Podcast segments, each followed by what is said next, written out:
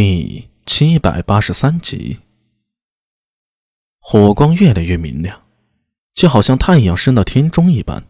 那时，阿什纳沙比将手里的木柴多多的投了进去。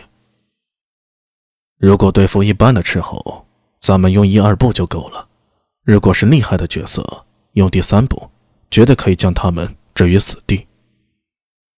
阿锦，那我们用哪种方法？都可以用吗？阿什纳沙比扫了他一眼。呃，可以。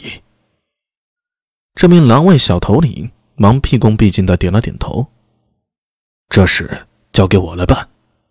眼角看到阿什纳沙比在地上用木柴划下了突厥数字，心中愈发的敬仰。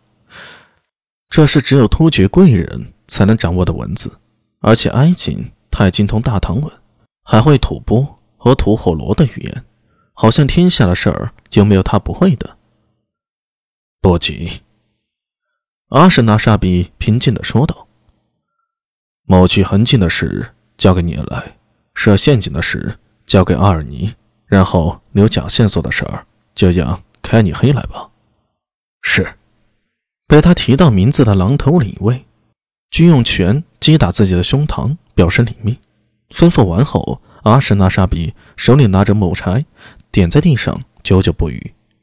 其余的头领等了半天，不见他说话，不禁面面相觑。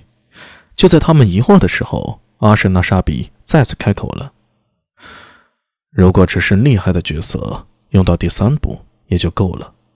可如果最终的敌人比想象的还要厉害呢？”阿锦，你说什么？我们不明白。狼卫头领吞了吞口水，阿什纳沙比摇了摇头，说道：“如果唐军派人追来，一定会派他们军中最擅长追踪和最聪明强大的人来追。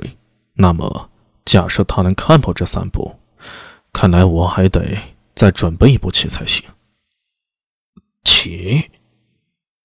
你们不懂，有时候和人斗智就像是下棋一样。”虽然我们彼此都看不见，但我知道他要赢我，而我要赢他。阿什那沙比目光抬了起来，投向洞外呼啸的风雪，喃喃自语道：“这场风雪还有金山山脉，就是我与唐军追踪者的棋盘。每一步谋略，便是我们的落子。我必须比他多走几步才成。”天快亮的时候，风雪终于停住了。苏大伟与阿什纳道真从山洼里挖口冰雪钻了出来，只是一整夜，整片山峦目力所及全是白色。只是一整夜啊，就下了这么大的雪，真是难以置信。苏大伟伸脚踩了踩，昨夜的积雪已经没过脚背了。这雪还不算大。阿什纳道真往掌心里喝了一口热气。搓了搓手，道：“我见过比这更大的，一夜呀就积到膝盖那么高了。”说完，他想了想，又说道：“咱们得早点出发，才这点雪，说不好到中午就开始化了，积雪化成水，就真的没法追踪了。唉，早知道应该找条猎犬的。”苏大伟颇为遗憾地摇了摇头：“嘿。”猎犬那是我们胡人在草原上养的，不光有猎犬，还有猎鹰的。嘿嘿嘿。阿什纳道真哈哈大笑，向着身后扬声道：“赵胡儿，赵胡儿！”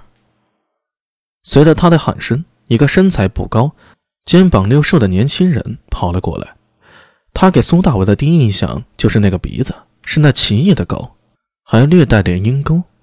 不过脸上其他五官。却是典型的汉人的五官。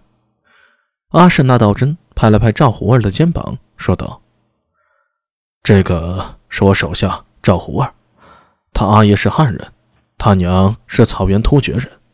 早先他们家做生意啊，后来遇到劫匪，被我的部落收留了。”苏大为看着阿什纳道真，不明白他为什么叫赵胡儿过来。阿什纳道真颇有些得意地说道：“赵胡儿。”有一个天生的本事，他的鼻子不输给猎犬，嘿嘿，我这伙人里啊，有本事的多着呢。就算是真猎犬，积雪化成水也会冲掉气味啊。